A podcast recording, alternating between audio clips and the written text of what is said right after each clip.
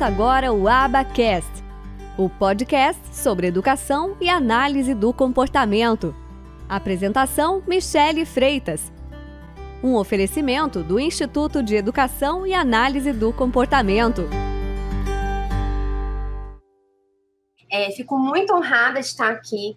É, a educação, o público da educação, é onde as pessoas, os pais, é, e os terapeutas da saúde, né? Eu transito entre a saúde e a educação e eu transito entre é, pais e terapeutas por também ter um filho autista, né? Meu filho tem 10 anos de idade. Então, meu filho está dentro de uma escola regular. É, então, eu, eu vejo, vivencio muito na pele os dois lados né, da, da moeda. E o grande, a grande dificuldade e o grande desafio que nós vemos dos pais e dos profissionais é justamente é, a educação. É porque se a gente for pensar, a maior parte do tempo de uma criança ela passa na escola são no mínimo quatro horas dentro da escola. Então a gente precisa fazer valer essas no mínimo quatro horas que esses indivíduos permanecem dentro da escola. Por isso, o papel de um professor na vida de um é, de, de, qualquer indivíduo, né? Seja ele é, a, a neurodiverso que a gente chama, eu vou falar desse conceito de neurodiversidade hoje, que é um conceito novo, é, ou seja ele neurotípico. Mas esses indivíduos precisam é, do professor. Então, por isso que essa nossa conversa hoje aqui, em formato de, de aula, que eu vou trazer para vocês alguns pontos para reflexão. Hoje eu não vou trazer todas as respostas para as perguntas de vocês. Vocês vão sair daqui muito provavelmente com muitas dúvidas, com muitas perguntas. Mas o processo de aprendizado ele é assim, ele é fruto realmente de um descontentamento que nós temos, e assim nós vamos buscar realmente conhecimento, nós vamos buscar é, aquilo que nós não sabemos. Então, eu acho que isso é o que nos move, isso é o que nos faz estudar, mesmo muitas vezes em condições adversas.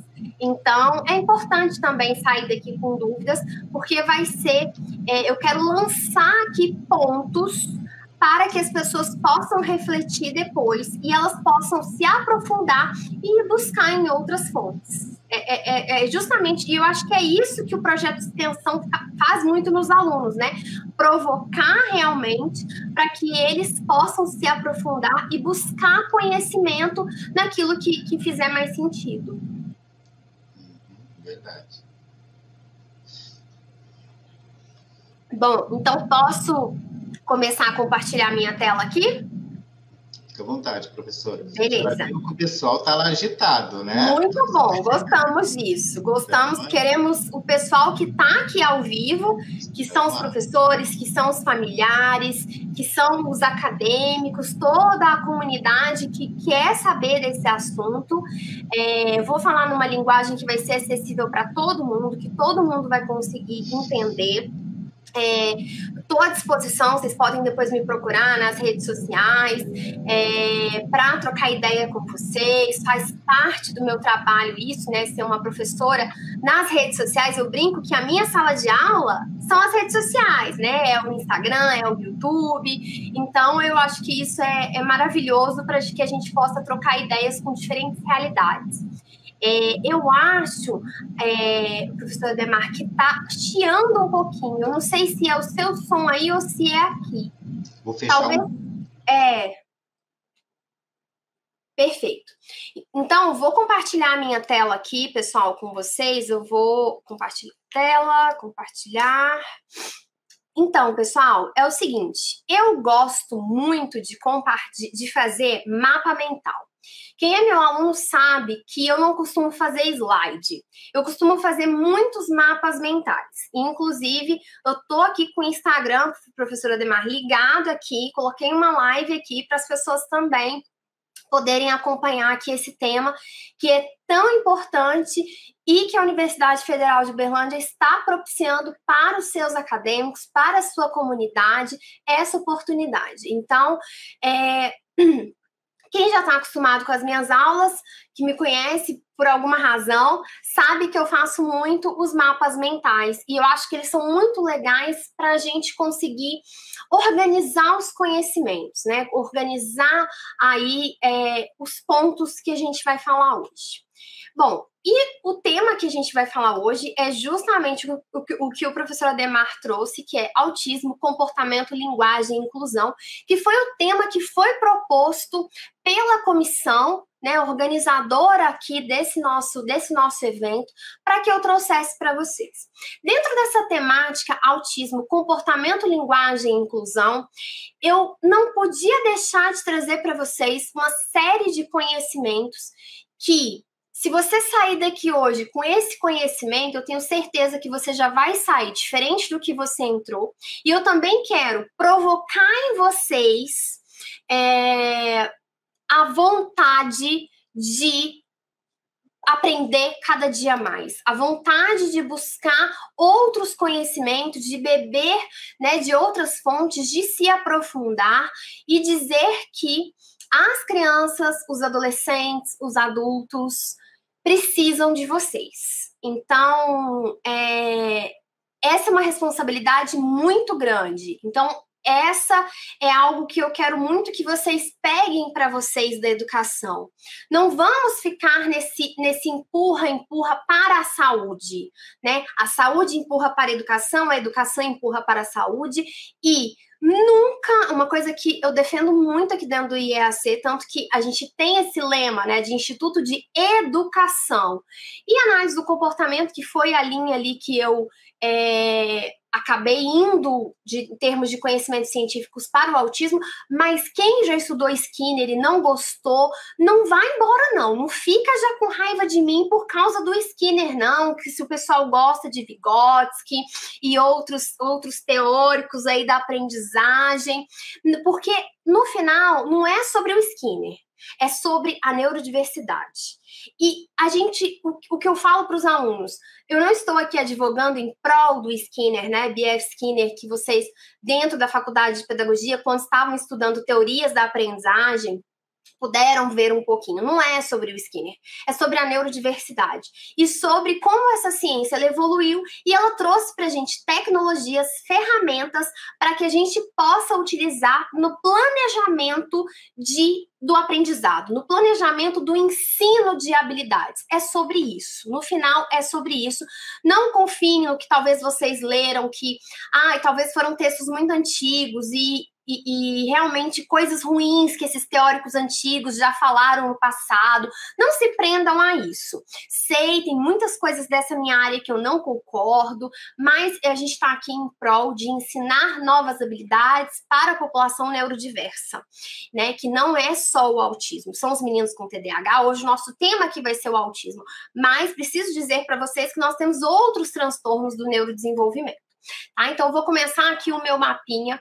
E o primeiro ponto que eu quero só trazer para vocês, isso é algo muito comum nas palestras é, dos americanos e que eu gosto, com a minha sinceridade, com a minha transparência, de trazer que eu não estou totalmente isenta, né, quando eu falo para vocês. Eu tenho um viés, claro, porque eu tenho uma empresa, mas para mim ter um negócio, ter uma empresa é sobre ter um negócio que eu acredito, ter algo que de fato eu vou vender aquilo que eu realmente eu acredito. Né? Então, eu tenho uma empresa que comercializa cursos na área, que é o IEAC, então, de certa forma, eu tenho um conflito de interesses dentro da área, por ter uma empresa que tem formações, que tem treinamentos, tem pós-graduações, que é o Instituto de Educação e Análise do Comportamento. Então, gosto de deixar isso bem claro, porque faz parte da nossa forma de trabalhar aqui dentro do IAC, a nossa transparência sempre e a verdade em primeiro lugar. Bom, dito isso, a gente precisa falar do conceito de neurodiversidade antes da gente falar do autismo. Isso é fundamental e tem tão pouca gente ainda falando sobre esse tema, trazendo sobre essa questão, e eu preciso falar disso. Até pessoas que são de dentro da minha área, da análise do. Eu digo, eu digo que a minha área, gente, é a neurodiversidade. A minha área, na verdade, não é a análise do comportamento. A minha área é servir a população neurodiversa. Acho que assim eu me encaixo melhor. A neurodiversidade, gente, o que, que é? ela descreve a ideia de que as pessoas elas experimentam e elas interagem com o mundo ao seu redor de maneiras diferentes. Tem gente que ele gosta mais de ler, precisa ler, tem gente que precisa ler e escrever, tem gente que gosta mais de apenas ouvir, tem gente que não consegue, por exemplo, ler um livro, mas consegue ouvir um audiolivro. E nós temos também diferentes tipos de experimentar as nossas sensações, né? Então, isso é, é a gente tem que estar presente para isso quando a gente entra numa sala de aula.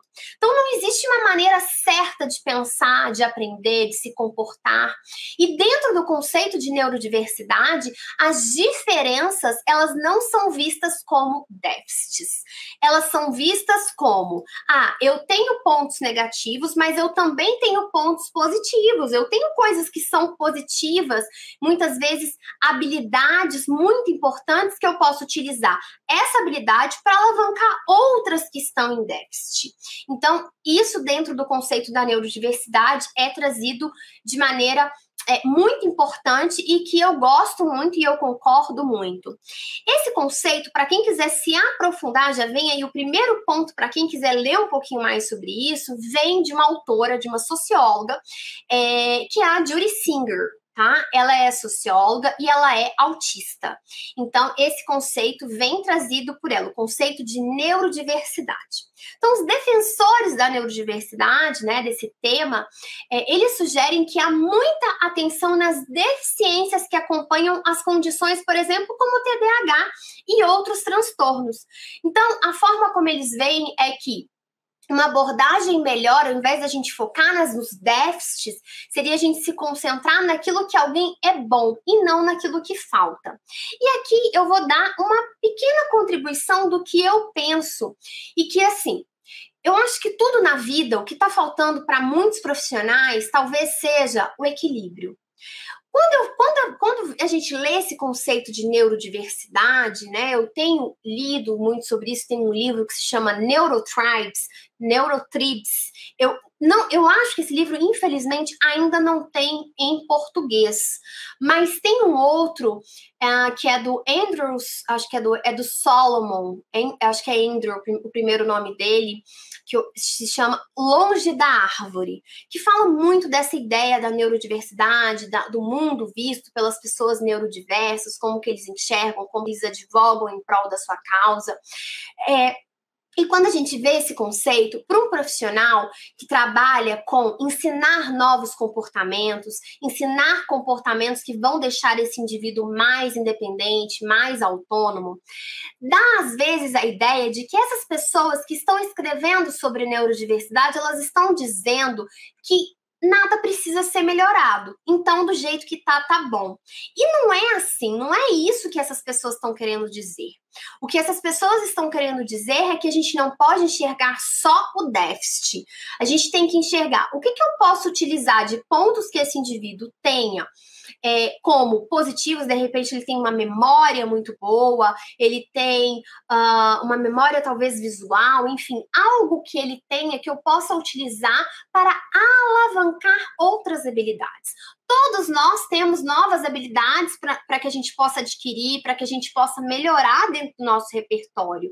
Se não fosse assim, talvez a vida ela não teria mais graça, porque aí a gente não teria mais o que melhorar, o que fazer. Então, da mesma forma, são para os indivíduos neurodiversos. Então, o único ponto que as pessoas que escrevem sobre neurodiversidade estão trazendo é: olha, não limite o indivíduo como eu interpreto, tá, gente? Outras pessoas podem interpretar de uma maneira diferente. Agora, como eu vejo, é: olha, nós não estamos dizendo que esse indivíduo não tem o que aprender, todo mundo tem o que aprender. Mas nós não podemos olhar só para o diagnóstico, como o professor Ademar falou no início. O diagnóstico não é uma sentença. É, a gente não pode ficar também dependendo de diagnóstico para que a gente possa ensinar novos comportamentos, ensinar novas habilidades. Se eu estou vendo que esse indivíduo tem um déficit, se ele tem uma questão que ele precisa de ajuda, eu preciso trabalhar nesses, nesses déficits, naquilo que está atrapalhando ele, de certa forma, de adquirir adquirir novas habilidades. Por quê? Porque todo mundo quer ensinar uma pessoa a ler. Tem algo mais bonito do que quando uma criança é, ou uma adolescente é, ele aprende a ler? Quando ele aprende a ler, ele ganha independência, ele ganha autonomia, ele é o autor do seu próprio conhecimento, ele pode pesquisar coisas, ele pode aprender novas coisas. Então, eu vejo a neurodiversidade dessa forma e esse é um conceito que vem sendo trazido. E hoje nós temos muitos adultos autistas que são muito bem desenvolvidos. Então, a gente não pode ter aquele estereótipo do autismo lá dos anos 70. Não, não é porque ele faz contato visual que ele não é autista. Não é porque ele fala que ele não é autista. Então nós temos que quebrar esses estereótipos. Por quê? Porque nós temos um espectro muito amplo, com diversas características cada vez mais eu tenho recebido pessoas no meu direct que estão se procurando o seu diagnóstico enquanto autistas adultos. Estão indo atrás de psiquiatras, de psicólogos em busca do seu diagnóstico de autismo. E são pessoas que trabalham, são pessoas que têm família, são pessoas que têm filhos. Então, não existe esse estereótipo mais daquele autista que não fala, daquele autista lá da novela, né? Um tempo atrás teve uma novela, não sei quem lembra, eu não me lembro agora o nome da novela, mas aquela atriz do olho azul muito boa, que fazia o papel de uma autista severa. Então, nós temos um espectro muito amplo. Nós temos desde uma pessoa totalmente que não fala nada, até uma pessoa que fala, se comunica, fez faculdade, casou, tem filho, mas que tem dificuldades em algumas áreas que nós vamos falar delas aqui. Então, isso já é muito importante, desde agora a gente já esclarecer. Outra coisa que eu não podia deixar de começar a minha aula, antes de, falar do autismo especificamente, é falar dos transtornos do neurodesenvolvimento. É importante a gente entender que o autismo, o transtorno do espectro autista, é um dos transtornos do neurodesenvolvimento. Nós temos outros, tá? Então, só para ficar claro aqui.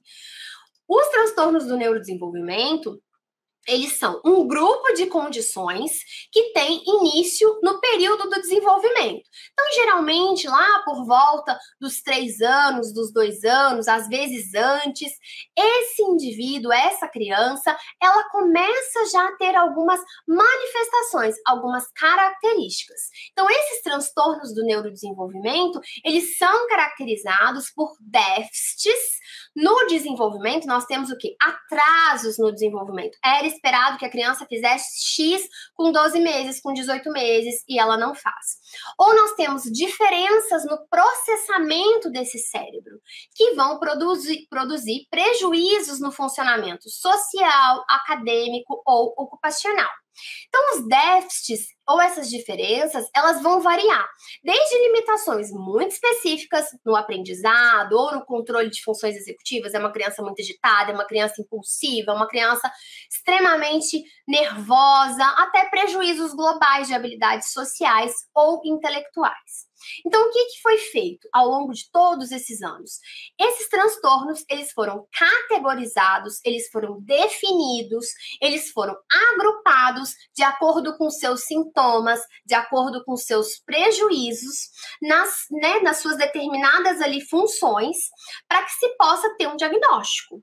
Então, nós temos hoje aqui sete tipos de transtornos do neurodesenvolvimento nós temos o transtorno do desenvolvimento intelectual, e dentro do transtorno de desenvolvimento intelectual, nós temos alguns subtipos de transtornos do desenvolvimento intelectual. Então, toda essa referência aqui, que eu até esqueci de colocar aqui, nós temos DSM-5 versão já é, atualizada, que teve uma atualização agora em 2022 é, no DSM-5. Tá? Então, nós temos esses sete tipos de transtornos: transtorno de desenvolvimento intelectual, transtornos da comunicação. Dentro dos transtornos da comunicação, eu tenho subtipos de transtornos da comunicação. Então, que geralmente lá os fonoaudiólogos que entendem mais sobre isso. Então, só para vocês terem em mente, o tanto que isso aqui é amplo, nós temos uma pós-graduação só de transtornos do neurodesenvolvimento, onde a gente tem cada profissional falando especificamente aí de cada um desses transtornos, desde o processo diagnóstico até o processo de avaliação. Nós temos o transtorno do espectro autista, chamado de TEA também, que é o que nós vamos falar aqui hoje. O transtorno do déficit de atenção e hiperatividade TDAH, também muito falado na educação.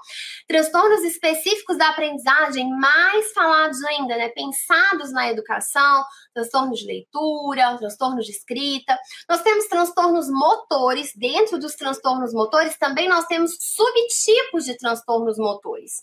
E nós temos uma classificação que se chama outros transtornos do neurodesenvolvimento, quando esses transtornos não se encaixa em nem, não se encaixam em nenhuma dessas categorias, nós temos essa outra classificação. Então, olha como é amplo as questões dos transtornos do neurodesenvolvimento. E olha que interessante. Um transtorno que se fala muito, que é o transtorno opositivo desafiador, por exemplo, ele não é um, ele não está encaixado aqui no transtorno do neurodesenvolvimento. Ele está lá nos transtornos de conduta, que são outros tipos de transtornos mentais e psiquiátricos. Por que estou trazendo isso? Porque é um, um transtorno muito falado no meio escolar, né? Então, são coisas que a gente precisa ter essa noção ampla. Não é que a gente está falando, ah, então, Michelle, você está me dizendo que agora eu sou um professor, eu estou na sala de aula e eu também tenho que fazer diagnóstico. Não, não é isso. Nós temos que saber fazer os encaminhamentos, porque seria pedir demais os professores. Não é, né? Para isso que se tem os, os, os médicos, os psicólogos, uh, os psiquiatras, os fonoaudiólogos, terapeutas ocupacionais, fisioterapeutas.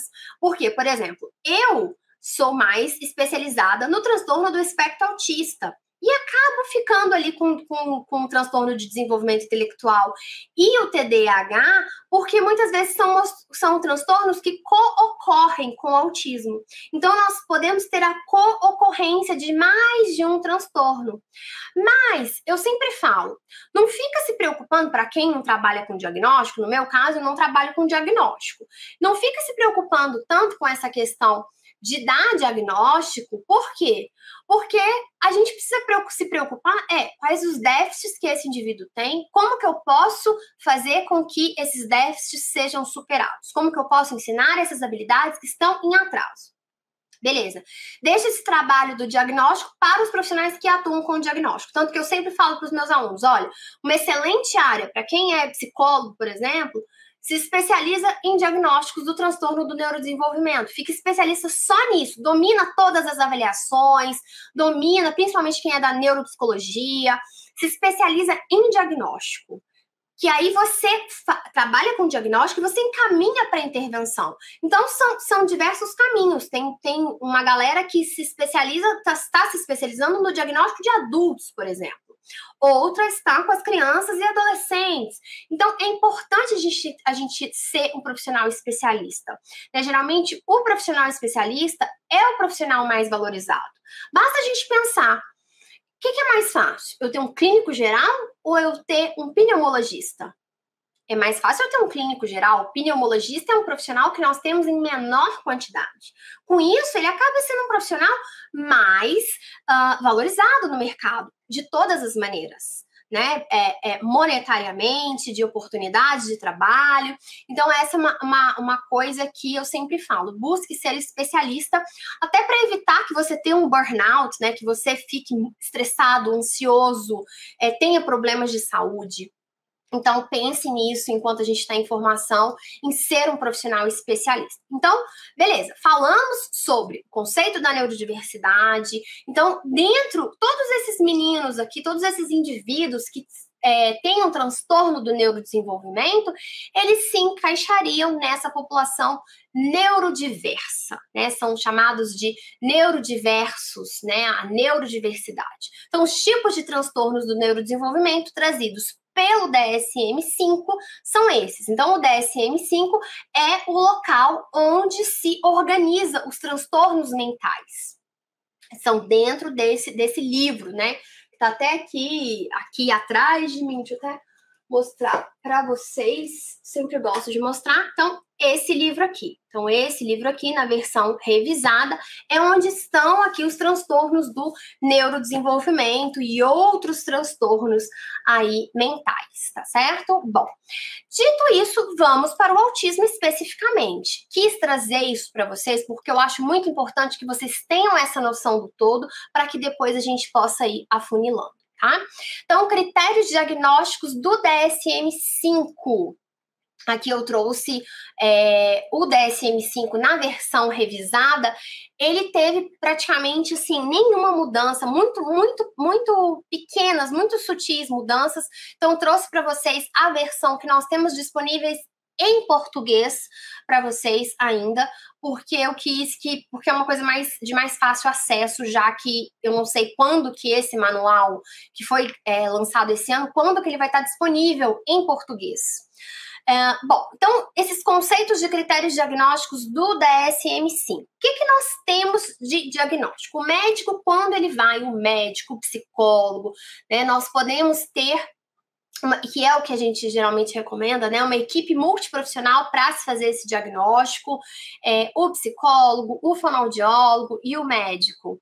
Geralmente, um neuropediatra para crianças e ou psiquiatra infantil, e geralmente para adolescentes e adultos, acaba que quem atua muitas vezes, adolescentes ainda até vem o neuropediatra, mas muitas vezes quem acaba ficando ali com os adultos são os psicólogos e são os psiquiatras. Então, o que, que nós temos? O que, que é olhado de diagnóstico no autismo, no transtorno do espectro autismo, do autista? Nós temos déficits persistentes na comunicação social e na interação social em múltiplos contextos. Então é quando a família fala que, olha, ele é assim, não é só na escola, não, ele é assim em casa, na casa da avó, em todos os ambientes que a gente frequenta ou na maioria deles. Então, isso é muito importante de, de, do, do, profissional que atua com o diagnóstico, ele ter essa sensibilidade de fazer as perguntas certas. Então, nós temos múltiplos contextos, conforme manifestado por tudo que segue atualmente, ou seja, está acontecendo naquele momento na vida do indivíduo, ou por uma história prévia, ah, aconteceu recentemente. E aí, o DSM traz alguns exemplos para gente do que, que seriam esses déficits persistentes na comunicação social. Nós temos déficits na reciprocidade socioemocional, variando, por exemplo, de uma abordagem social anormal, de uma dificuldade para estabelecer uma conversa normal, de é, responder, ah, você pergunta uma coisa, ele te responde ele desenvolve uma conversa, ele desenvolve um diálogo, né? Tem um compartilhamento reduzido de interesses, de emoções ou afeto, até uma dificuldade para iniciar ou responder a interações sociais. Então aqui, às vezes as pessoas acham: "Ah, então quer dizer que o autista, ele não é carinhoso, ele não gosta de afeto". Não, não é isso. São características que os indivíduos podem ter ou não, e que elas variam em níveis e variam também como ocorre, se são com pessoas da família, se são com outras pessoas. Então, existe uma, uma, uma variabilidade tá? Então é muitas vezes, ah, só quer falar daquilo que ele gosta. Ele não quer falar daquilo que eu gosto, ele quer falar só daquilo que ele gosta, só do interesse dele. Então, exemplo, tem uma capacidade de envolvimento com as outras pessoas e do, e do compartilhamento de ideias e sentimentos de uma maneira reduzida. Então, tem essa dificuldade de falar das suas próprias emoções, de entender as emoções do outro, de entender como que o outro pensa, o que que o outro está sentindo naquele momento. Então, tem esse filtro social, muitas vezes, com alguns déficits, com dificuldades. Outra coisa que nós podemos ter aqui dentro desse critério A, que são esses déficits na comunicação social e na interação social. Outro exemplo que pode acontecer: déficits nos comportamentos comunicativos não verbais, usando usados para interação social, variando, por exemplo, de uma comunicação verbal e não verbal pouco integrada, uma anormalidade no contato visual, uma linguagem corporal diferente, ou déficits na compreensão e uso de gestos, ausência total de expressões faciais e comunicação não verbal. Então, muitas vezes tem dificuldade nessa. Uh, se você faz uma expressão mais assim, de igual eu tô fazendo para vocês nesse momento, às vezes vai ter uma dificuldade de entender o que, que você está querendo dizer, essas pistas, aquela coisa, o nosso corpo comunica. Muitas vezes o indivíduo dentro do transtorno do espectro autista vai ter essa dificuldade em fazer essa leitura do seu corpo comunica, né? Da gente para a gente poder falar de uma maneira bem simplificada o que, que seria esses déficits na comunicação verbal e não verbal, né? Essa questão do contato visual. É, não são todos os autistas que têm, como eu falei no início para vocês, é, tem, tem indivíduos que não vão ter problema com contato visual, outros vão ter problema, outros vão fazer contato visual, mas vai ser uma duração de contato visual menor. E uma coisa importante: muitos autistas adultos vêm trazendo para gente qual é a perspectiva deles quando você cobra deles que eles façam contato visual, o quanto aquilo é agressivo para eles, o quanto aquilo é ruim, o quanto isso fa os fazem se sentir mal. Então a gente precisa, aí tá a nossa sensibilidade de identificar a neurodiversidade e respeitar o outro como ele é. Então, isso é algo muito importante que às vezes falta em muitos terapeutas. Por exemplo, quando quer ensinar contato visual para o indivíduo, a gente não faz isso. Isso é algo muito importante, algo que era feito lá na década de 80, mas que em 2022 nós não fazemos mais.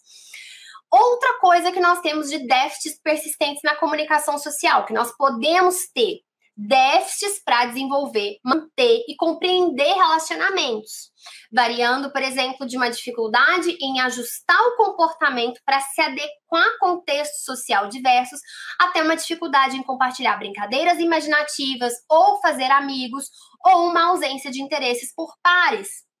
Então, aqui, o que, que o DSM está trazendo para a gente nesse ponto 1, 2 e 3? Está nos trazendo exemplos do que seria esses déficits persistentes na comunicação social e na interação social.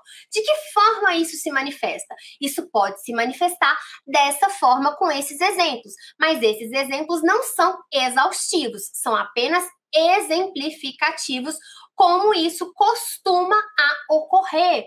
Então, dificuldade de brincar de faz de conta, né? Dificuldade em é, se interessar pelo que o par quer, o que o par quer brincar. Às vezes, não. O indivíduo quer brincar só daquilo que ele quer, quer falar só daquilo que ele quer. Então, isso seria esse critério A. Dentro do critério B, nós temos padrões restritos e repetitivos de comportamentos, interesses ou atividades, conforme manifestado por pelo menos dois dos seguintes exemplos, seja ocorrendo agora ou por uma história prévia. E aqui nós também temos exemplos que são ilustrativos e não exaustivos. Mas geralmente nós te temos que ter pelo menos dois desses critérios para que entre aqui dentro desse critério B.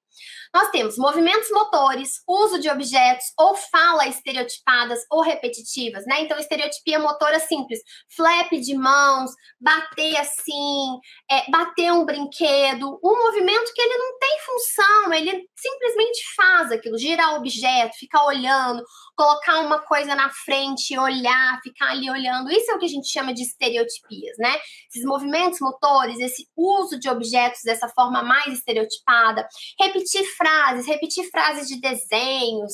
Então são aí estereotipias que a gente que a gente fala. Outra coisa que nós temos dentro dos padrões restritos e repetitivos: insistência nas mesmas coisas, uma adesão inflexível à rotina ou padrões ritualizados de comportamentos verbais ou não verbais. Muitas vezes tem um sofrimento externo é, extremo, como a mudança de rotina, muda caminho, muda uma roupa. Então tem uma mudança e tem algo que ocorre mais, que mais muda do que o ambiente escolar, que é um ambiente que ele tá ali é, é, é, é, está ocorrendo diversas coisas que fogem do seu controle. É um ensaio que não estava programado, é uma mudança de sala, é um, algo, um, uma aula que não acontece. É, diversas situações podem ocorrer dentro do ambiente escolar que muitas vezes vai desestabilizar, vai gerar um problema de comportamento nesse aluno. E às vezes você fala: "Nossa, mas ele só chora, ou ele é mal educado, essa criança não tem limite". Só que não, muitas vezes ele vai estar tá sofrendo com essa mudança. Muda de um ano para o outro, tem uma mudança de sala, tem uma mudança de professor. Então, tudo isso perde, se perde ali o senso que esse indivíduo tem de segurança que aquilo traz para ele, que aquele ritual, que aquela rotina, que aquilo que ele colocou na cabeça que ia ser daquele jeito e não é. Então isso traz um sofrimento e muitas vezes vai gerar o quê? Problemas de comportamento.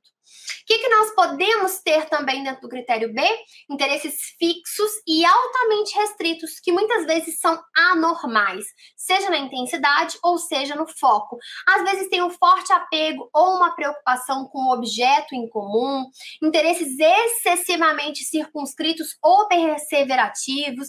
Então, muitas vezes a criança tem um interesse que não é comum para uma criança dessa idade ter esse interesse. Às vezes ela tem que estar o tempo todo com um determinado objeto, ele tem que estar com ela, às vezes é um brinquedo. E aí, se você tem uma inflexibilidade de não deixar esse indivíduo levar para a sala esse brinquedo, isso vai gerar um problema de comportamento, às vezes lá logo no início da aula. Às vezes você, professor, também vai ter que manejar o quê? Como você vai explicar para os outros alunos que o Joãozinho está com aquele, com aquele brinquedo e muitas vezes não é para brincar, é só porque ele precisa estar tá com aquele brinquedo na mão dele. Ele precisa ter aquilo, ele tem um apego, não tem explicação, ele tem um apego por aquilo, né? Muitas vezes, quando a gente lê livros de autistas adultos, eles trazem para a gente a explicação deles. E, e aquela coisa, respeito à neurodiversidade, respeito às necessidades individuais de cada indivíduo. Você não vai falar para um cadeirante deixar a sua cadeira de rodas fora da sala e ele vai entrar. Então, essa deveria ser a ideia que a gente que a gente tem. Não é capricho, não é porque ele é mimado. E isso é o que às vezes os pais sofrem muito ao explicar isso dentro do ambiente escolar. Outra coisa que a gente pode ter, que é muito comum de ter, uma hiper ou hiporreatividade a estímulos sensoriais ou interesses incomuns por aspectos sensoriais do ambiente. Então, muitas vezes, reage demais ou reage de menos a estímulos. Reage demais a barulhos, a sons. Então, coleguinha chorar, o coleguinha gritar, a criança vai ter uma reação exagerada, ela vai chorar, ela vai gritar, às vezes ela vai agredir um colega, vai morder. E não é porque por falta de limite ou falta de educação. Alguma coisa aconteceu que desencadeou esse comportamento e a gente precisa estar tá ali, ser detetive mesmo para investigar o que, que aconteceu que desencadeou esse comportamento. Olhar, porque eu sempre falo, as variáveis do ambiente. Olhar sempre o que, que aconteceu antes do comportamento. O que, que aconteceu depois da emissão do comportamento? E buscar ter essa relação para a gente entender qual foi a função deste comportamento para que a gente possa agir na função. Não está tão ligado à forma do comportamento. Ah, ele mordeu, ele gritou, ele jogou alguma coisa no chão, ele agrediu. Tá, eu sei que isso gera um impacto emocional na gente, mas o mais importante para a gente resolver o problema é o entender a função do comportamento e não a forma do comportamento. Bom, então nós temos esses, esses critérios A e B como critérios definidores aí do diagnóstico de autismo. Então, esses sintomas, eles devem estar presentes precocemente no período do desenvolvimento, mas muitas vezes as famílias só vão perceber isso quando essa criança, esse indivíduo entra na escola. Geralmente, três anos, quatro anos. Hoje, cada vez mais os pais, por acesso à informação, estão descobrindo cada vez antes. Então, tem mães aí que com 12 meses já sabem o que é esperado. Ah, meu filho não tá dando tchau, não tá apontando, eu mando beijo, ele não dá, ele não faz contato visual comigo. Então, as, as, as famílias estão muito mais empoderadas de conhecimento e, claro, graças à rede social, à internet, que dá acesso a conhecimento às pessoas. Então, os sintomas, eles vão causar um prejuízo, né, clinicamente, que são significativos para o funcionamento social, profissional ou em outras áreas importantes na vida do indivíduo. Então, não é aquela coisa que se manifesta, mas não tem uma, uma um, é, é, ela, ela passa ali desapercebido, ela não afeta, não. Aqui são sintomas que de fato afetam a vida, o funcionamento desse indivíduo. Então, essas perturbações, elas não são mais bem explicadas pela deficiência intelectual, né, mais especificamente transtorno do desenvolvimento intelectual, ou por um atraso global do desenvolvimento. A deficiência intelectual ou o autismo, muitas vezes eles são comórbidos. Então, é o que eu falei, eu posso ter mais de um transtorno do neurodesenvolvimento ocorrendo.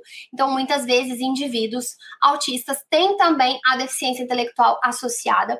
Mas o que, que eu vejo? Que, como nós temos hoje, estamos tendo hoje crianças, indivíduos que estão tendo oportunidade de intervenção cada vez mais cedo, nós estamos tendo cada vez mais indivíduos com um bom repertório e que estão ali muitas vezes chegando muito próximos dos seus pares de mesma idade. Então, estão conseguindo acompanhar o conteúdo, mas com algumas uh, adequações, mas conseguem estar numa sala de ensino regular porque se comunicam, entendem. Então, isso é bem importante. A gente precisa estar preparado para receber esses alunos, principalmente no ensino fundamental 2, lá no Fundo 2 e no ensino médio, que é onde a gente vê ainda o menor nível de, de, de preparação dos professores no Fundo 2 e no ensino fundamental, e no ensino médio, perdão. Porque Fundo 1 ainda são mais novinhos, educação infantil são mais novinhos, mas Fundo 2, quando você tem um aumento de disciplinas, a coisa começa a ficar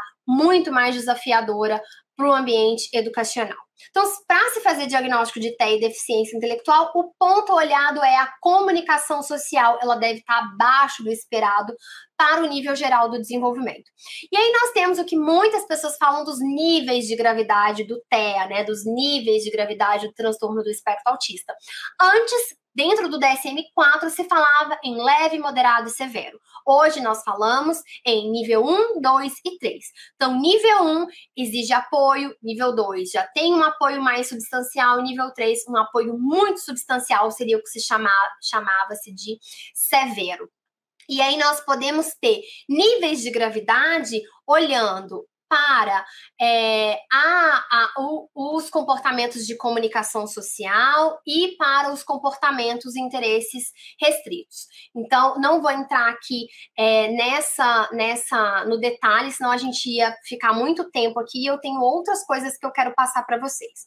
Nós temos também a classificação do DSM no CID-10, que é a classificação internacional de doenças. Lá dentro do CID-10, que os profissionais da saúde também utilizam, está definido o autismo como transtorno invasivo do desenvolvimento, que é definido pela presença de desenvolvimento anormal e ou comprometido, que se manifesta antes da idade de 3 anos e pelo tipo característico de um funcionamento anormal em todas as três áreas de interação social, comunicação e comportamento restrito e repetitivo. Mas agora nós já temos é, vigendo a CID-11, né, Classificação Internacional de Doenças 11, uh, ah, que está tá vigente, tá, é, começou a estar vigente agora a partir de janeiro de 2022. É, ela tem definições semelhantes ao DSM-5, que eu acabei de falar para vocês, mas nela não citam as alterações sensoriais, que são muito importantes e que a gente vê na prática muito comum dentro do autismo, essas alterações sensoriais. Reagir demais a estímulos sensoriais ou reagir de menos. Aquela criança que é mais apática, né? Não só criança, mas adolescente, adulto, aquele indivíduo que é mais apático, muitas vezes não sente dor com facilidade. É, então, essa é a questão de hiper e hiporreatividade. É, reage demais ou reage de menos. O que nós temos de prevalência do autismo? Dados aí do Centro de Controle e Prevenção de Doenças dos Estados Unidos, o CDC, traz uma a cada 44 crianças, dados aí de 2021. É, essa é a prevalência. Nós não temos é, uma, um estudo no Brasil né, que traga essa prevalência para a gente. É, nós temos agora a inserção no censo, é, para que o IBGE possa fazer esse, essa, essa contagem, essa quantificação. Mas nós não temos dados ainda, o que vai ser um desafio, porque o IBGE, como é que vai ver isso? Nós ainda temos pouco acesso a diagnóstico, enfim, existe uma série de desafios nesse ponto. Uh, quais são os tipos de avaliação que nós temos? Olha só, é muito importante a gente identificar que nós temos avaliações de triagem e avaliações diagnósticas. Então, o que, que nós temos de recomendação de avaliação de triagem? A triagem, sabe quando você vai lá no hospital, principalmente agora na época da Covid, o, os hospitais eles já faziam uma triagem ali para saber já perguntava para vocês se eram alguns sintomas de Covid. Tá com febre, tá com dor de garganta, tá com sintomas de gripe, alguma coisa do tipo. A triagem para o autismo e, e, e, e para algum atraso no desenvolvimento é da mesma forma. É você enxergar algum alerta vermelho. Porque quando eu enxergo um alerta vermelho, é igual a gente. Ah, eu tô espirrando, eu tô com dor de garganta não é um alerta vermelho para a gente desde 2020, começou a ser um alerta vermelho para Covid. O que, que geralmente a gente vai fazer?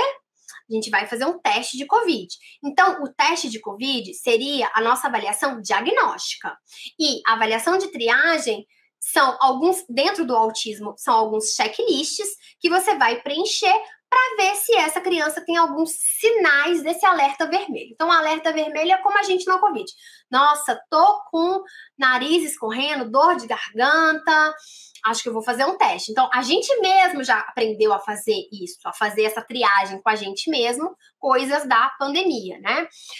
Qual que, que é a recomendação da Associação Americana de Pediatria? Seria que todo pediatra fizesse avaliação de triagem para o autismo aos 9 meses de idade, aos 18 meses de idade e aos 30 meses. Deveria ser um procedimento padrão.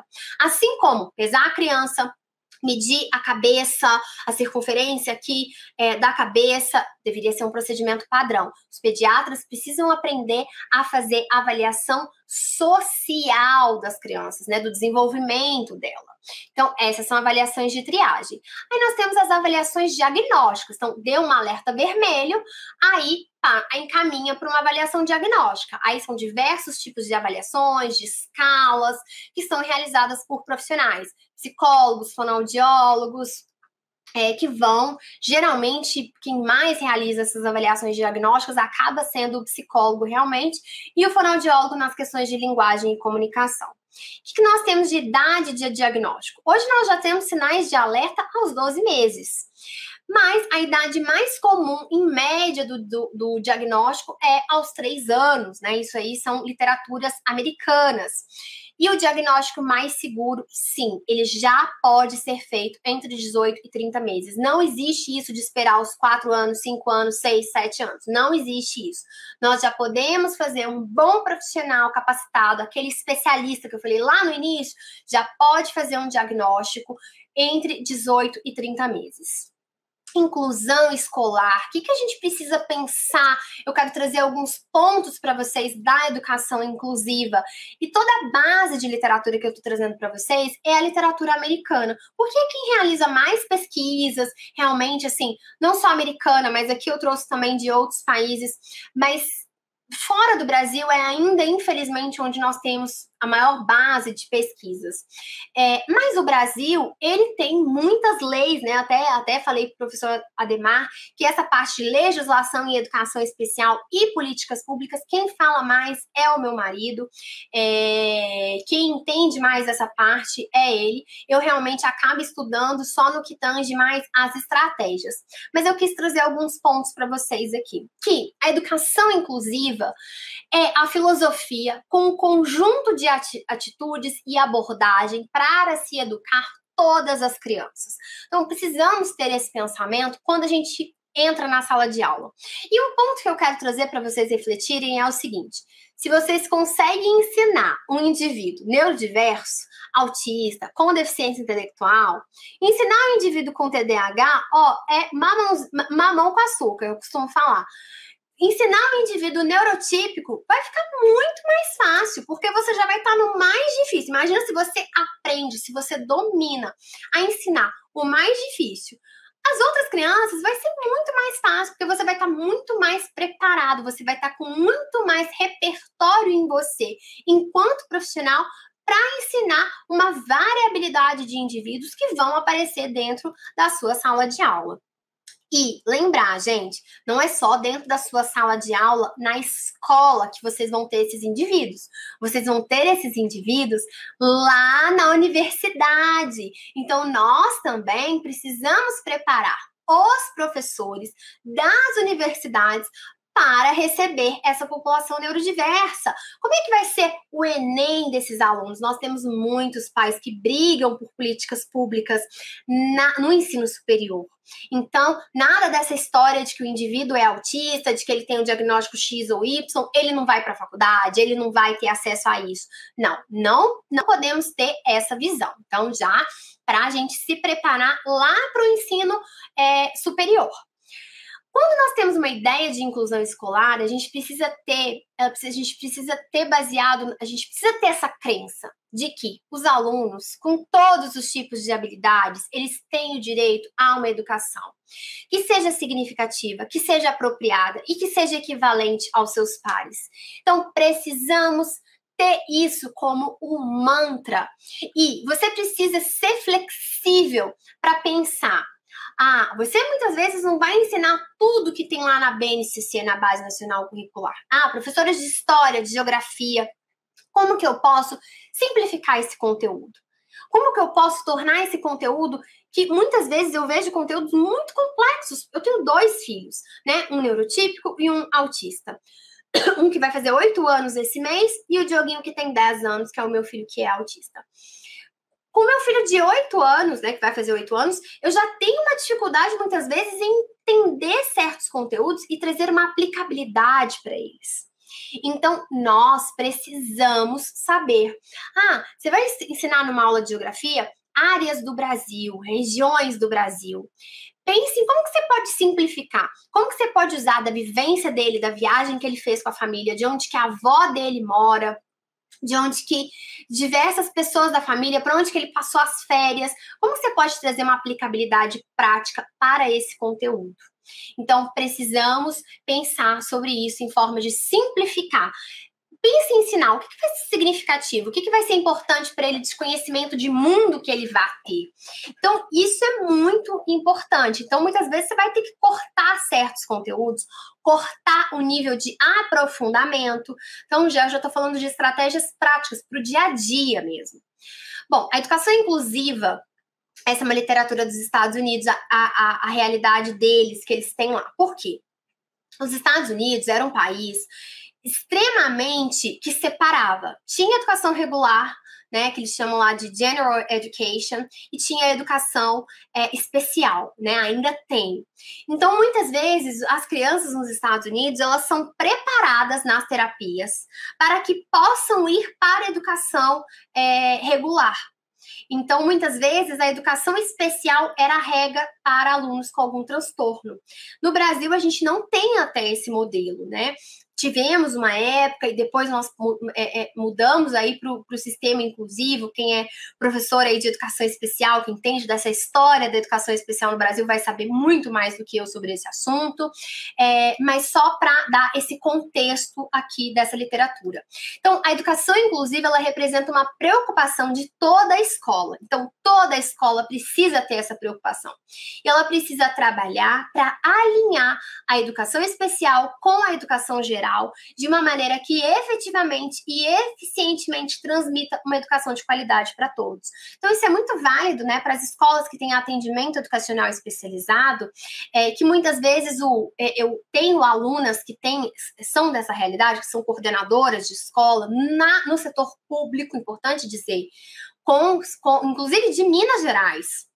É, é, eu, eu, e aí eu vejo muito, lembra, lembrando aqui das nossas conversas, é importante é, ter essa integração, muitas vezes, desses profissionais que estão ali para fazer o atendimento educacional especializado com o professor da sala de aula regular. Então, bem importante a gente ter essa preocupação de todos, nada de empurrar para o colega. Não, isso aqui não é minha obrigação, eu vou passar para outro. Não, ele é seu aluno, ele precisa estar integrado dentro da sua sala.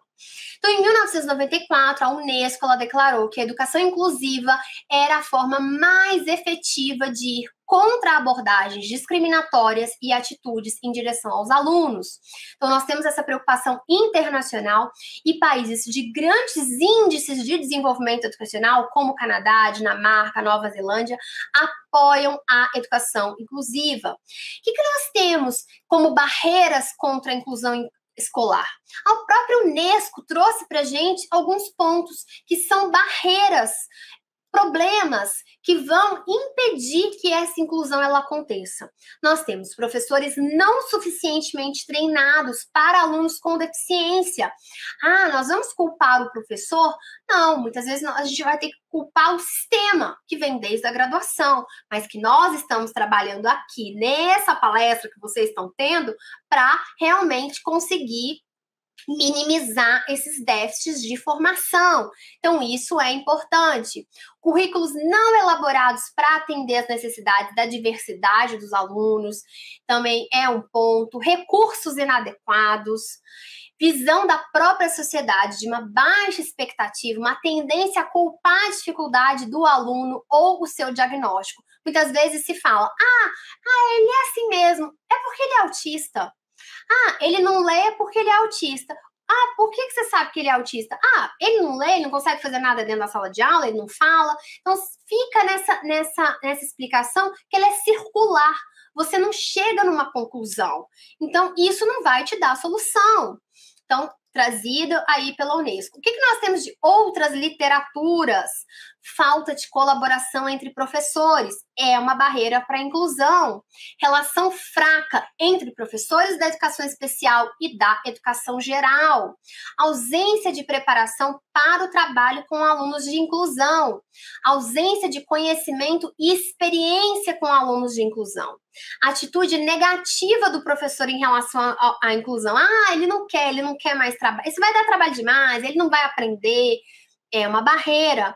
E muitas vezes a inclinação do professor, ele já tem essa ideia pré-concebida. E aqui eu trouxe para vocês a literatura, para quem quiser se aprofundar no tema. Perspectivas de análise da inclusão. Olha só, nós precisamos pensar quais são os efeitos da inclusão para os alunos neurodiversos, ou seja, para o autista, para o aluno TDAH, para o aluno com algum transtorno do neurodesenvolvimento. Qual é o efeito que a inclusão tem nele?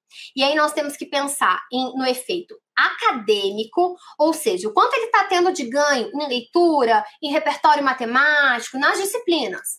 Qual que é o efeito acadêmico que se tem? E qual é o efeito social que tem? E aí eu trouxe para vocês aqui essa, é, esse artigo que fez essa análise de toda uma revisão de literatura. E o que se foi encontrado é que, primeiro, nós ainda temos muito a que pesquisar sobre esse tema, mas nós não temos, o mais importante que eu acredito que a gente precisa ter em mente é, nós não temos dados de efeitos negativos para os alunos, nem neurodiversos e nem neurotípicos, quando eles estão incluídos no ambiente junto com os outros alunos. Mas nós temos alguns fatores que vão propiciar para uma inclusão de sucesso. Então, nós temos o efeito social, aí tem diversas literaturas que a gente ia passar aqui a noite inteira passando, é, é, é, vendo elas, mas eu quis trazer a mentalidade para vocês: efeito acadêmico e efeito social. E qual é o efeito nos alunos neurotípicos? Efeito acadêmico e efeito social.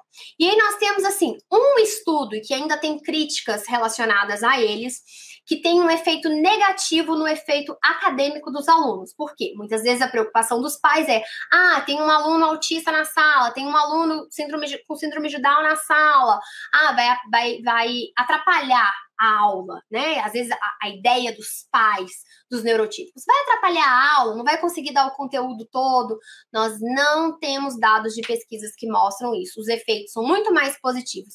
Tanto o efeito acadêmico dos alunos, ou é positivo ou é neutro. Não fez diferença nenhuma ter um aluno de inclusão ou não na sala para os neurotípicos no que tange ao repertório acadêmico. E o efeito social, que nós temos também bons estudos com efeito positivo é, no repertório social nos alunos neurotípicos. Professores e à inclusão escolar, fatores que vão afetar a atitude do professor frente à inclusão, não sou eu que estou dizendo, a literatura, foram pesquisar. Será que homens ou mulheres têm uma diferença para é, é, o posicionamento dele frente à inclusão, a idade do professor, o professor mais novo, o professor mais velho, os anos de experiência. Então, coloquei para vocês toda a literatura, pontos para reflexão, e que eu acho legal quando a gente traz esses pontos, para a gente é, é, reparar nos nossos próprios colegas de escola, para quem já trabalha, para quem faz estágio. Será que você vê mais homens mais dispostos à inclusão ou mais mulheres? Será que um professor mais velho é um professor mais novo? Então, acho que são pontos legais para a gente refletir. Nível de segurança do professor, o quanto seguro ele está no conhecimento dele, né, no repertório dele. E aí eu achei muito legal essa essa é, essa literatura. Foi uma pesquisa realizada com 1.430 professores que demonstrou que três tipos de recursos vão influenciar em como que esse professor vai reagir frente à inclusão. Três tipos de recursos considerados necessários. Treinamento dos professores, fundamental, que nós estamos fazendo aqui nesse momento. Apoio de um time de experts, o que eu estou buscando proporcionar para vocês aqui. Né? Já passei esse mapa mental, inclusive, aqui para o professor Ademar, para vocês terem, para os alunos aí, para os acadêmicos, para a comunidade aí que vai ter acesso é, a, a, isso aqui. Então, apoio de um time de experts, o que eu estou buscando fazer com vocês. Né? Então, o apoio de um time de experts é especialmente valioso quando é acompanhado de uma colaboração apropriada. O que, seria uma, uma, uma colaboração apropriada? Seria se a gente tivesse uma oportunidade, por exemplo, de a gente estar tá num encontro e você vai me trazer as dificuldades, eu vou te trazer uma estratégia, depois você vai me dar um feedback, falar, Michelle, essa estratégia que não funcionou, ó, foi por água abaixo. Eu tenho que repensar a minha estratégia e assim a gente vai colaborando. A minha verdade de expert não é absoluta e a gente vai fazendo trocas. Então, isso é importante. E ter apoio na sala de aula. Então, ter um profissional é, de de, de apoio, né? Ter um professor de apoio que vai ajudar o professor regente na sala de aula. Pontos fundamentais que vão afetar a atitude do professor frente à inclusão. Então, eu não posso jogar tudo na culpa do, na, nas costas do professor, tudo é culpa dele, ele tem que dar conta de tudo. Não. A escola tem que oferecer realmente toda uma rede de apoio.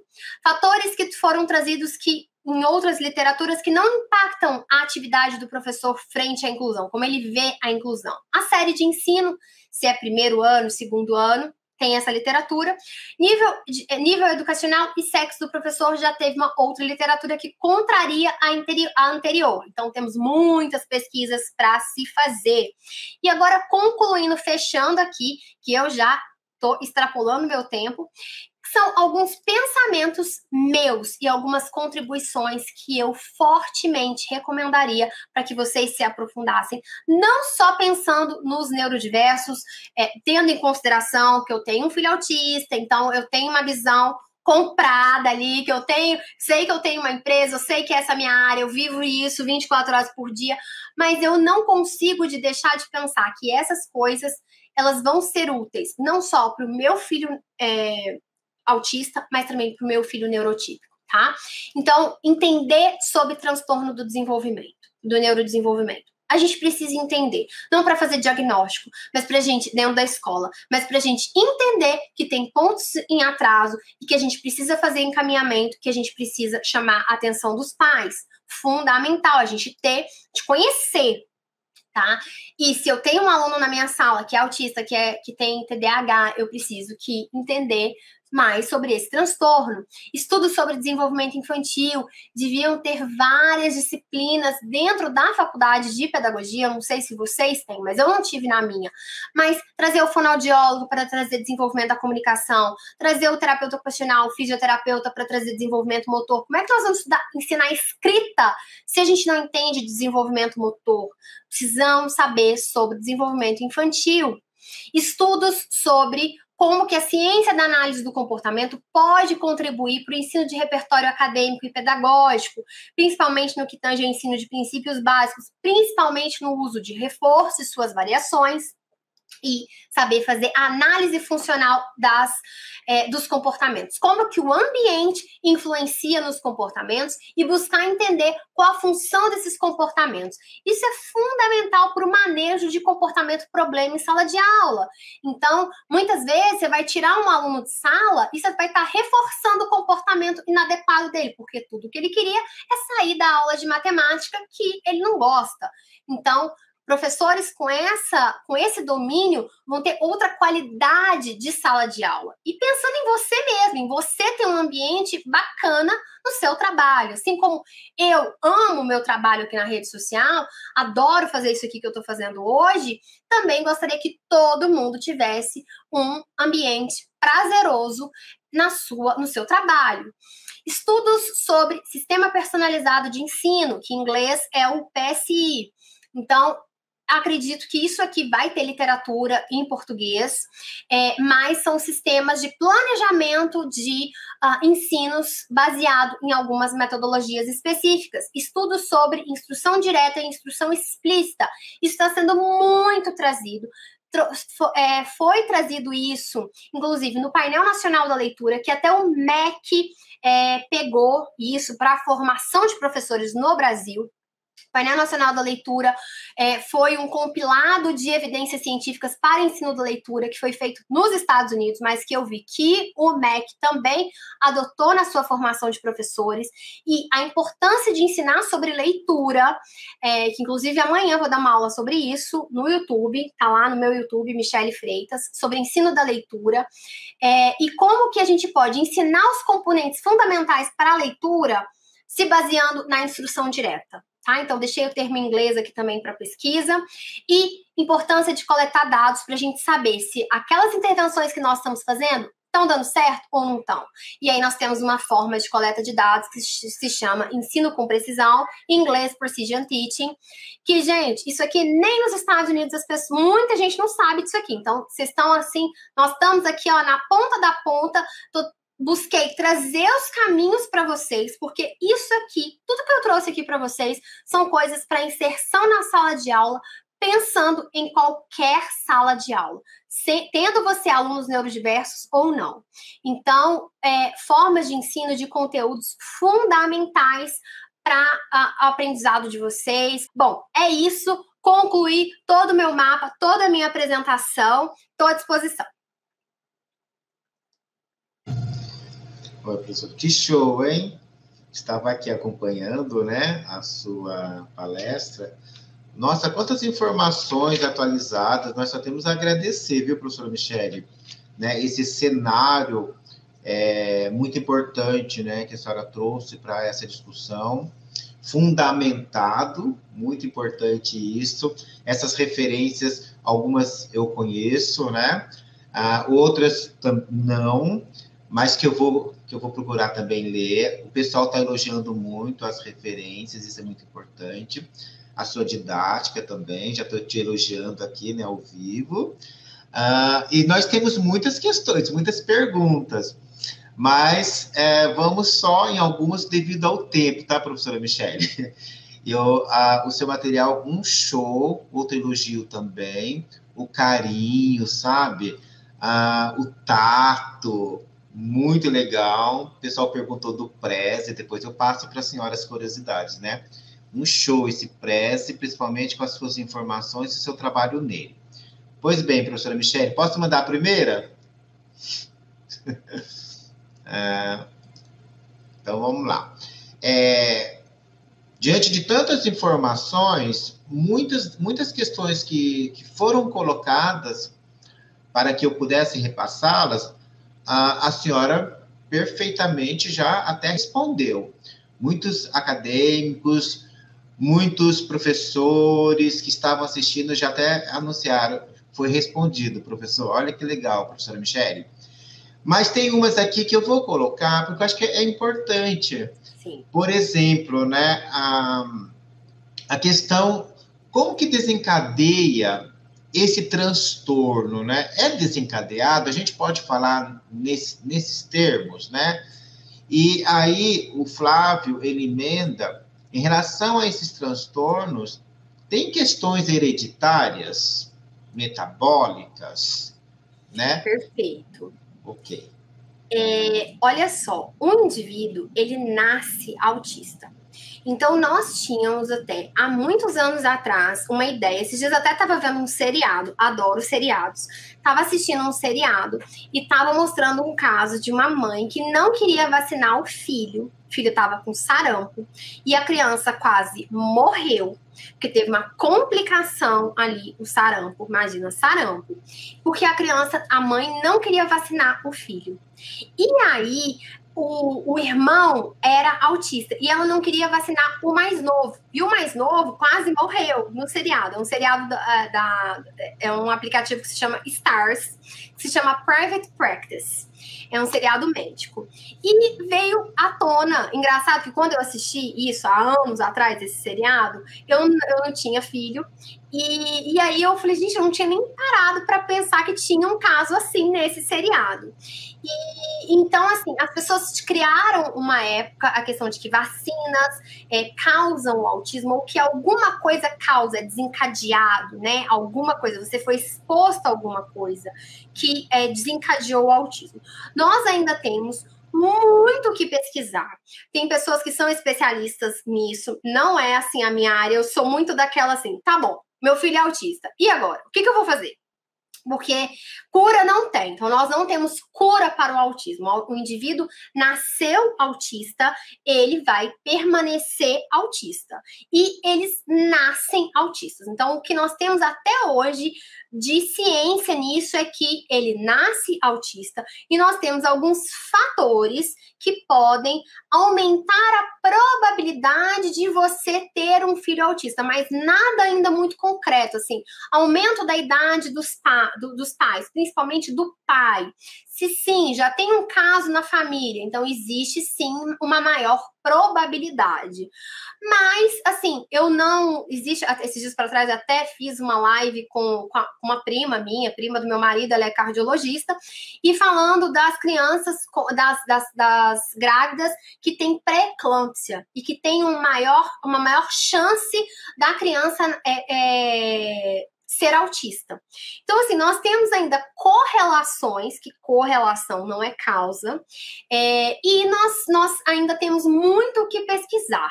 Então, assim, mas para falar, por exemplo, na minha experiência pessoal, eu, eu, eu tenho 34 anos, então meu filho tem 10 anos, então eu engravidei com 23 anos, eu era uma mãe extremamente jovem, meu marido tinha, é, sei lá, 34 anos. É, então, assim, era uma mãe jovem, uma mãe que malhou a gestação inteira, que tomei uma série de cuidados, primeiro filho. Então, assim, nós temos muitos desses casos que não tem, nós não temos caso na família. Então, assim, é, tem muito isso. Então, tem muito o que ainda se pesquisar, se descobrir, mas já para falar, se pelo amor de Deus vocês leram alguma coisa que vacina, não, pelo amor de Deus, vacinem as crianças.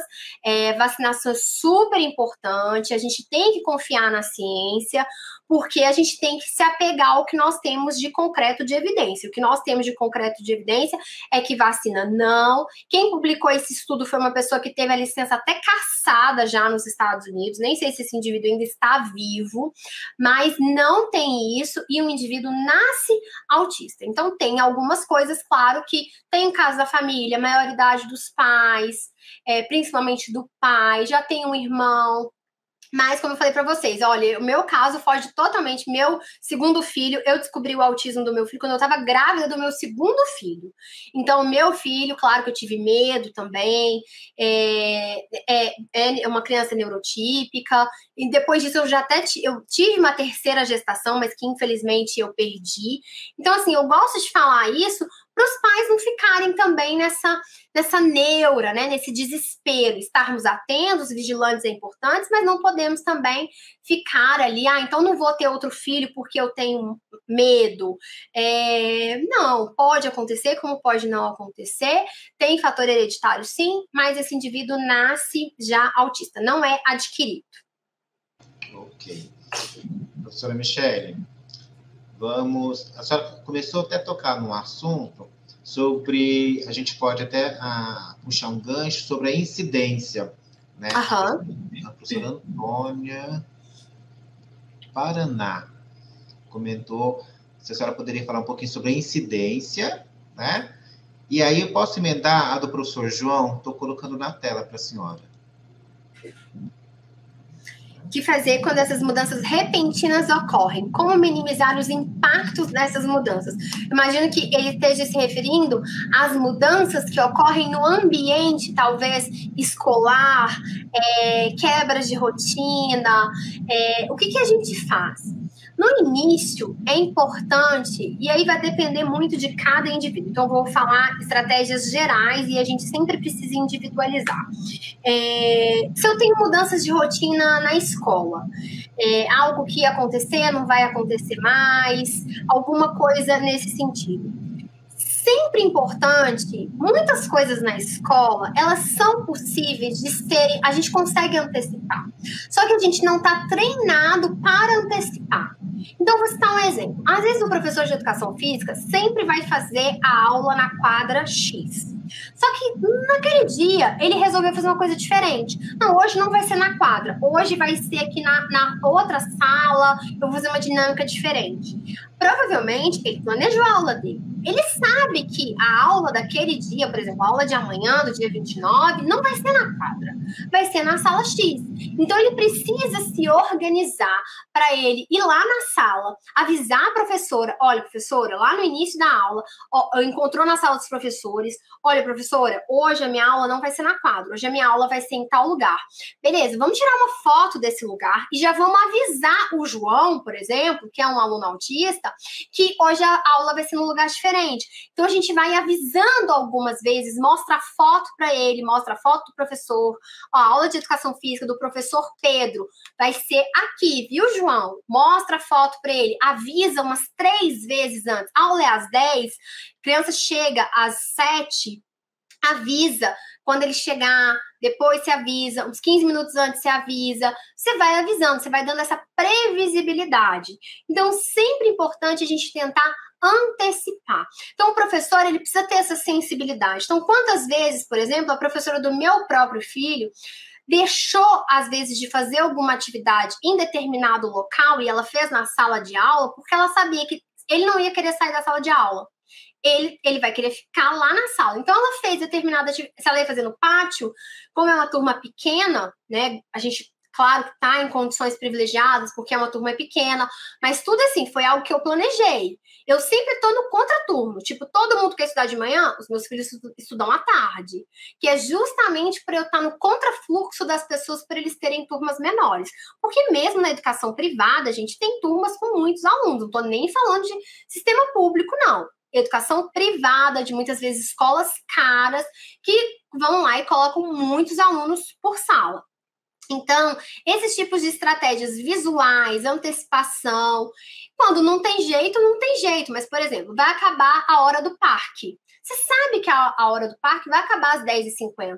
Avisa umas três vezes antes para o João que a aula vai, que, que o parque vai acabar e que nós vamos para a sala. Dá um aviso, mostra para ele de forma visual. Aí você pode pensar assim: nossa, Michelle, mas eu vou ter que fazer isso pro resto da vida? Não, daqui a pouco ele vai começar já a entender mais essa quebra de rotina, é, mas à medida que as coisas vão acontecendo, você precisa ir dando um passo de cada cada vez. Então, isso é um ponto importante, é esse aviso antes. No início, dá trabalho.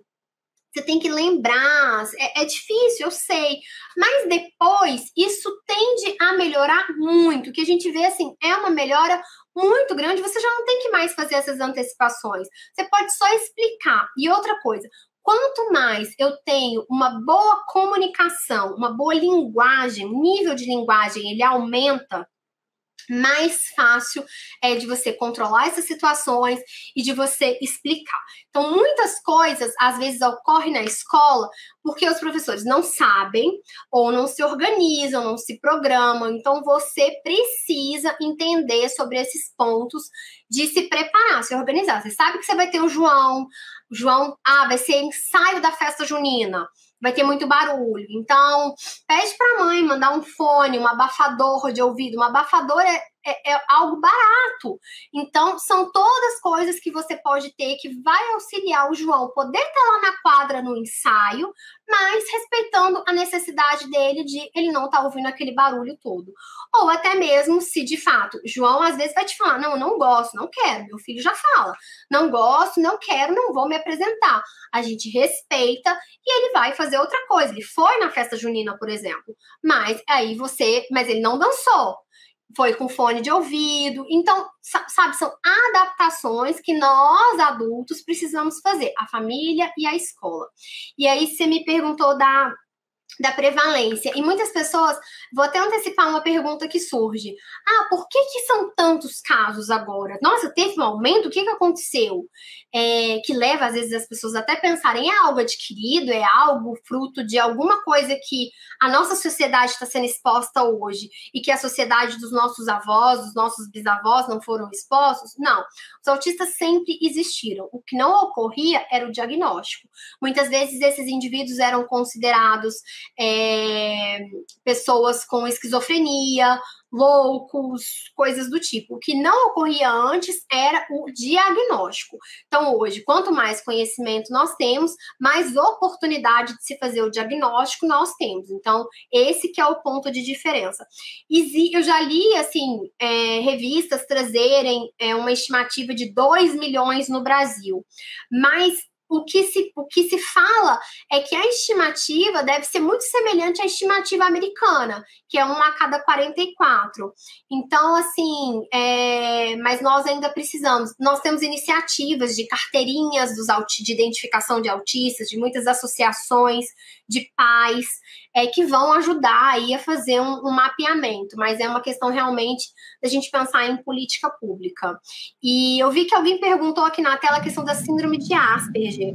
É, posso falar, com certeza. O que, que acontece, Nara? Síndrome de Asperger. Hoje, dentro do DSM-5, aqueles critérios que eu trouxe para vocês, tudo é considerado transtorno do espectro autista tudo é chamado de transtorno do espectro autista. Então, essa nomenclatura síndrome de Asperger, na literatura, ela não é utilizada mais. É chamado transtorno do espectro autista. Mas nós temos as características desses indivíduos Asperger, que muitas vezes são diferentes de um autista, mesmo de nível 1, que seria o mais, o mais leve, mesmo de nível 1.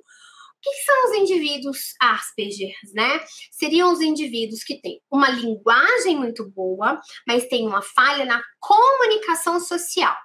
O, o, filtro social, é, o manejo das relações sociais, socioemocionais. Então, o maior problema está ali, na comunicação social. Então, muitas vezes, muitas vezes tem seus interesses restritos é, também, às vezes tem dificuldades sensoriais, mas hoje todos estão dentro do transtorno do espectro, por isso que é um espectro. E pegando aqui que eu estou vendo na tela, professor, Samuel, quais as atividades aplicar com as crianças autistas? Uma coisa que os professores precisam muito entender. Não comprem atividades na internet, não comprem coisas prontas na internet. Você, quando você vai pensar numa atividade, você precisa pensar no Pedro de 5 anos, não verbal, não, que, que, que tem, uh, tem uma baixa compreensão. O que, que eu posso ensinar para ele dentro do conteúdo de matemática, que vai ser minha aula de 9 às 10? Então, você tem que pensar no Pedro, você tem que pensar no José, você tem que pensar é, na Maria. Então, esse é sempre o, a, a questão. Por isso que eu não acredito em cursos, por exemplo, de adaptação curricular. O que eu posso dar são noções gerais. Olha, noções gerais, a gente pode fazer estudo de caso, a gente essas coisas elas são possíveis. Mas por isso que o autismo ele dá tanto trabalho, porque como é um espectro e é uma população extremamente heterogênea, extremamente diferente, você sempre tem que pensar em cada indivíduo, você tem que conhecer muito bem. Por quê? Porque você quer que ele lê e ele está no início de um processo de leitura e ele tem um interesse sobre dinossauros, sobre animais, você vai trazer livros, você vai trazer fichas de leitura, pequenos textos sobre animais, sobre dinossauros. E depois, uma vez que ele tiver um repertório mais sólido, aí você traz outras coisas, mas você mescla algo que ele gosta com algo que ele não gosta muito. Então, através das potencialidades dele, você vai desenvolver tarefas. Elas precisam ser elaboradas de maneira individualizada. Eu sei que é difícil, eu sei que dá trabalho, é, não é fácil, eu tenho plena consciência disso, mas é possível e tem muita gente fazendo. E eu tenho muitos alunos, tanto na esfera pública quanto na esfera privada, porque eu gosto sempre de desmistificar essa coisa. Ah, mas fulano consegue porque ele está dentro da escola privada. E não, gente, eu tenho muitos alunos da escola pública e se eu não tivesse esses alunos, se eu não conversasse com eles, se eu não soubesse que eles existem, eu também talvez eu, eu, não, eu não acharia que seria possível. Mas como eu conheço eles, eles são pessoas que eu tenho muito contato, eu sei que eles fazem e é possível.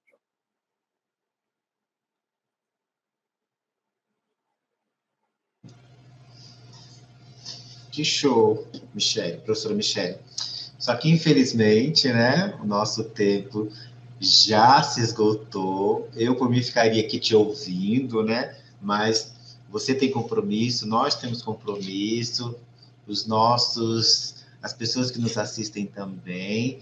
Mas a, o assunto é muito interessante e você trata desse assunto tão bem que a vontade é ficar te ouvindo mesmo. Então a gente já te, já te agradece de coração, tá? Por essa palestra maravilhosa, que servirá de base para futuras discussões. E infelizmente a gente tem que encerrar. Então, fica aqui o nosso muito obrigado a essa parceria, a sua presença aqui conosco, né? Tão competentemente desenvolvida. Fica o carinho aqui da Universidade Federal de Uberlândia. Agradecer a você e a todos que prestigiaram e que vão prestigiar, né, durante a semana. Vai ficar gravado aí, porque é um, é um, é um são conhecimentos que precisam ser socializados, né? precisam, precisam, as pessoas precisam ter acesso e a internet possibilita isso. Então, de coração, nosso muito obrigado e passo para as palavras finais. Obrigada, eu fico muito feliz de estar aqui com vocês, é um prazer. Com certeza, quando eu for aí visitar minha avó, minhas tias, minhas primas. É, eu vou ir comer um pãozinho de queijo e tomar um cafezinho com vocês. Vai ser um prazer é, a gente se ver pessoalmente e ter outros momentos de aprendizado. Fico muito feliz de estar aqui, fico muito feliz do interesse de falar sobre um tema que eu realmente gosto, que eu vivencio isso 24 horas por dia. Eu gosto mais, é um tema que eu sou muito apaixonada por isso. E só tenho a agradecer a confiança no meu trabalho, é, desse conhecimento ser uh, colocado aí para mais pessoas e ser aproveitado e reaproveitado em diversos momentos, que isso pode, possa ser a base para outras discussões de aulas aí com os professores. Então, tô, muito feliz, só tenho a agradecer e as portas estão abertas para poder contribuir com vocês. Muito obrigado, professora. Uma boa noite. Boa noite. Obrigada. Boa noite. Tchau, tchau, pessoal. Abraço. Boa noite, gente. Muito obrigado por vocês prestigiarem, estarem aqui conosco. Tá? Lembrando que a semana que vem nós teremos uma roda de conversa sobre Paulo Freire, ok? Espero vocês. Boa noite.